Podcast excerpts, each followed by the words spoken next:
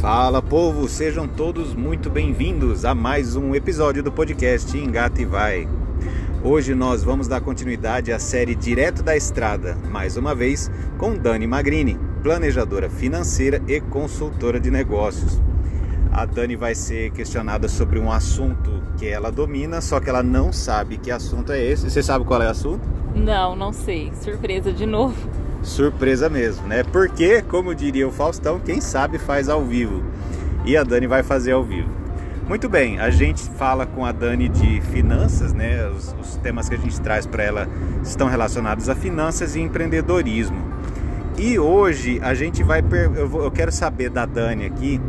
Uh, eu vou trazer uma dor que é muito comum há muita, mas muita gente que começa a empreender e até muita gente que já tem empresa aí rodando faz alguns anos, né?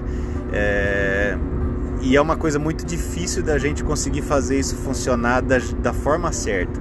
Então, eu quero saber em primeiro lugar qual que é o problema, qual que é a grande dor que existe para aquela pessoa que começou a empreender e ainda não separou as finanças pessoais das finanças da empresa. Dani Magrini. Nossa, esse tema ele é super importante, super presente na vida do empreendedor, porque normalmente a gente começa a empreender, né? A gente até falou disso no último episódio do podcast, no que a gente fez junto, é, que as pessoas começam a empreender muitas vezes por uma necessidade, né? De aumentar a sua renda ou de de repente construir o seu próprio negócio, né, fazendo uma renda extra ou construir um, um próprio negócio. E ela estima que a partir daquilo ela vai conseguir é, levar mantimento para sua casa, né, sustentar ali toda a sua a sua família, as suas necessidades. E tudo isso acaba ficando de uma certa forma misturado.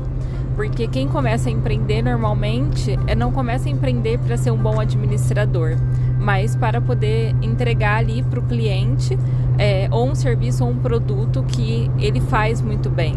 Então, nesse primeiro momento já começa a dificuldade aí.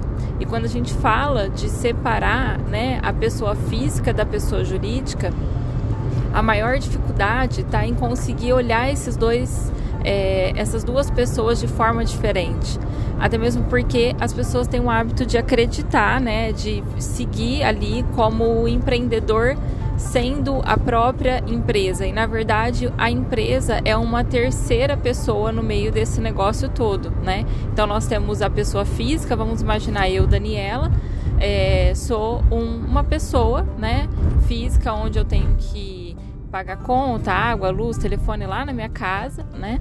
E em contrapartida, também existe a Daniela é, empreendedora, que tem os seus afazeres dentro de uma empresa, seja na, no setor administrativo, seja no marketing, seja na prospecção, na parte comercial, né? Mas também existe a empresa, que é uma instituição, que ela não é um ela é, é, não é uma pessoa física em si, né, onde a gente palpa, mas é uma organização que vai tomando corpo ao longo do tempo.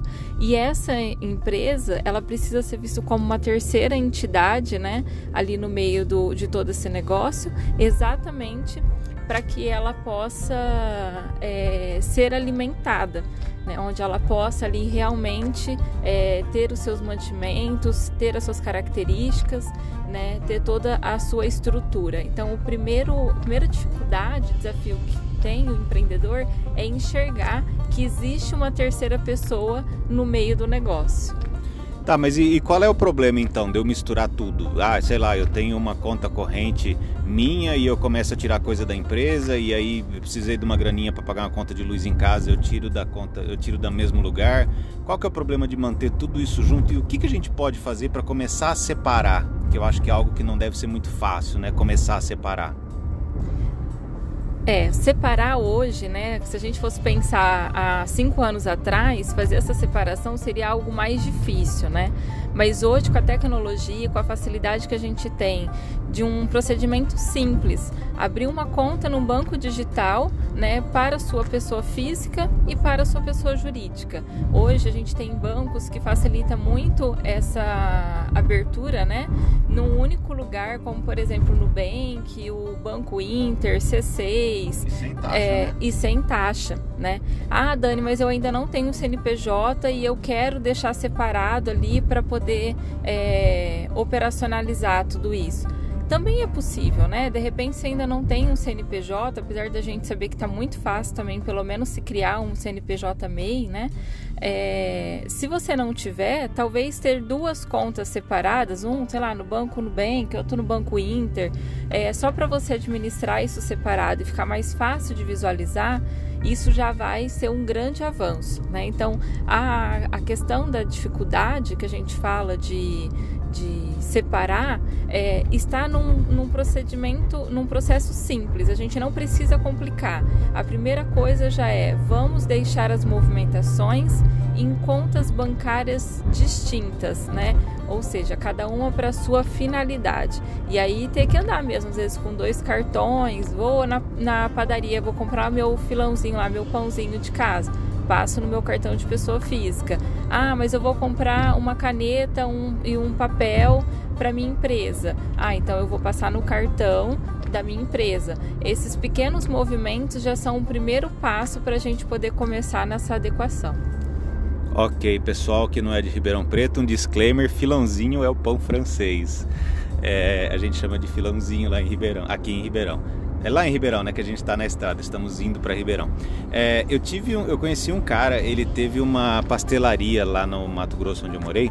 É, a pastelaria era muito, o pastel era sensacional, era muito bom. Dizem que o segredo da massa que ele, que ele fazia era a pinga que ele colocava na massa que ficava crocante, uma delícia o pastel. Mas enfim, é, e era um rapaz novo, né? Chegava na sexta-feira, tava fechando a pastelaria dele, ele metia a mão no caixa, enfiava aquele dinheiro no bolso, vou pra festa, né? Sextou, vou pra festa com o dinheiro que eu recebi da pastelaria. Foi passando o tempo e isso acabou não dando certo, né? A pastelaria infelizmente fechou por má gestão, apesar de ser muito bem frequentada, sempre ter gente procurando, era uma delícia o pastel, muito bem feito, mas por má gestão.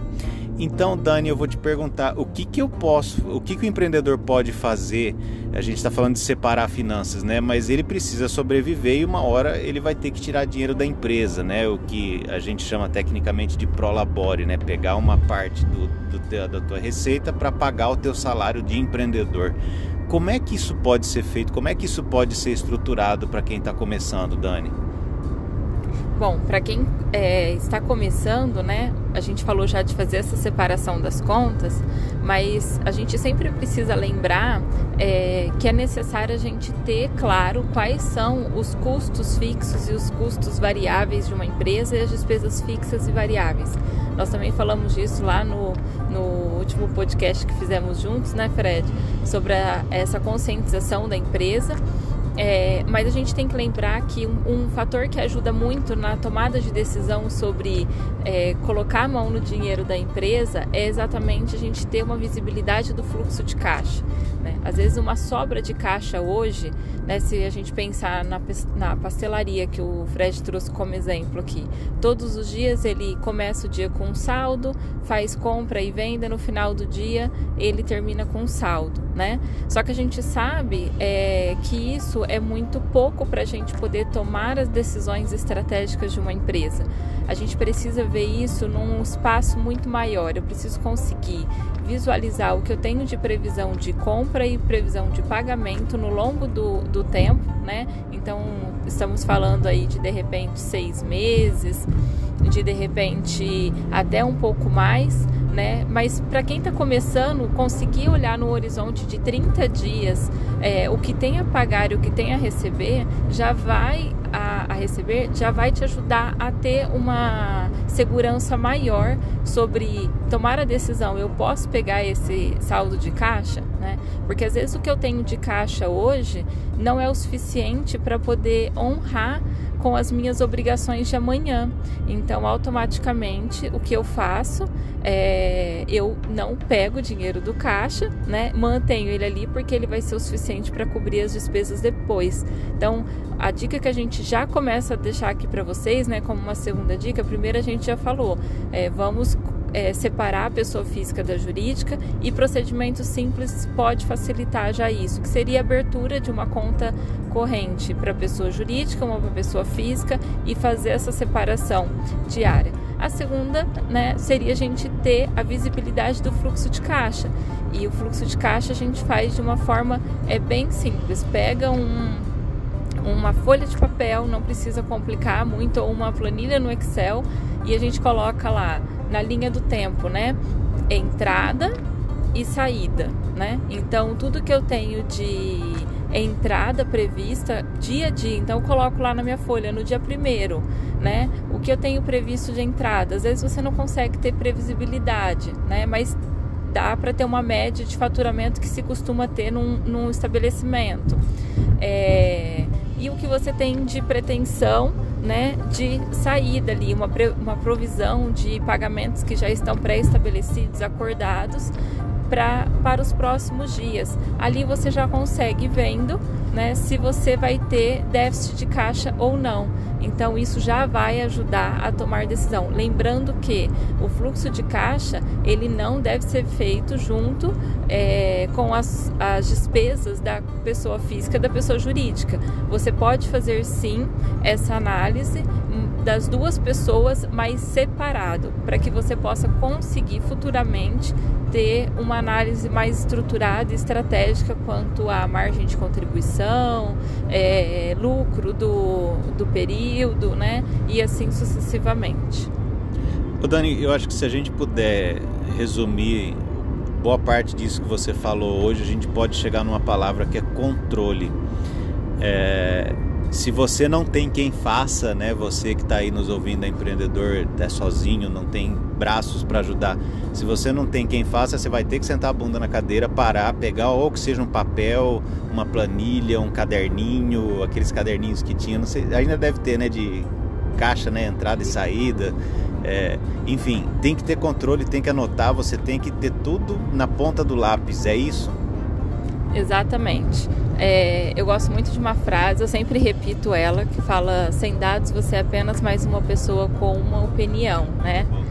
Essa frase ela é sensacional e ela vem mesmo das metodologias aí de melhoria contínua porque a gente precisa de dados para tomar decisões, né? Não dá para a gente ir por achismo. É, muitas vezes as nossas intuições como empreendedor ajuda, mas ela pode em alguns momentos ser traiçoeiras.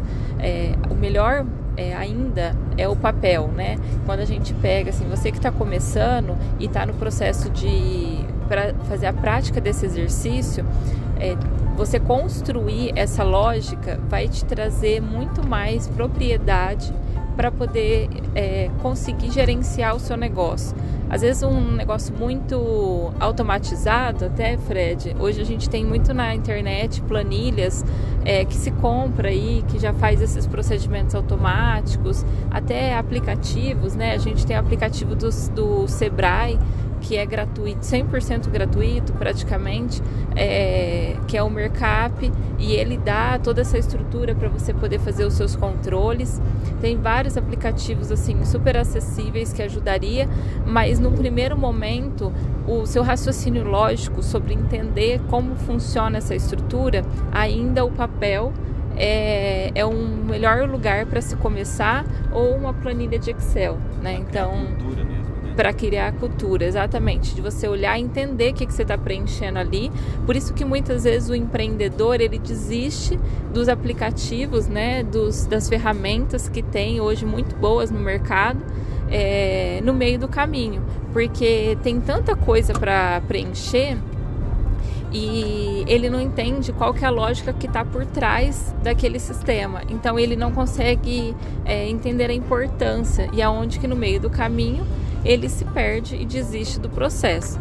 Né? Por isso que eu, eu sou muito a favor de primeiro trazer a consciência da gente fazer é, no papel mesmo ou numa planilha simples de Excel até estar maduro os processos para que a gente possa pensar em automatizações ou visualizar isso de uma forma muito mais estruturada.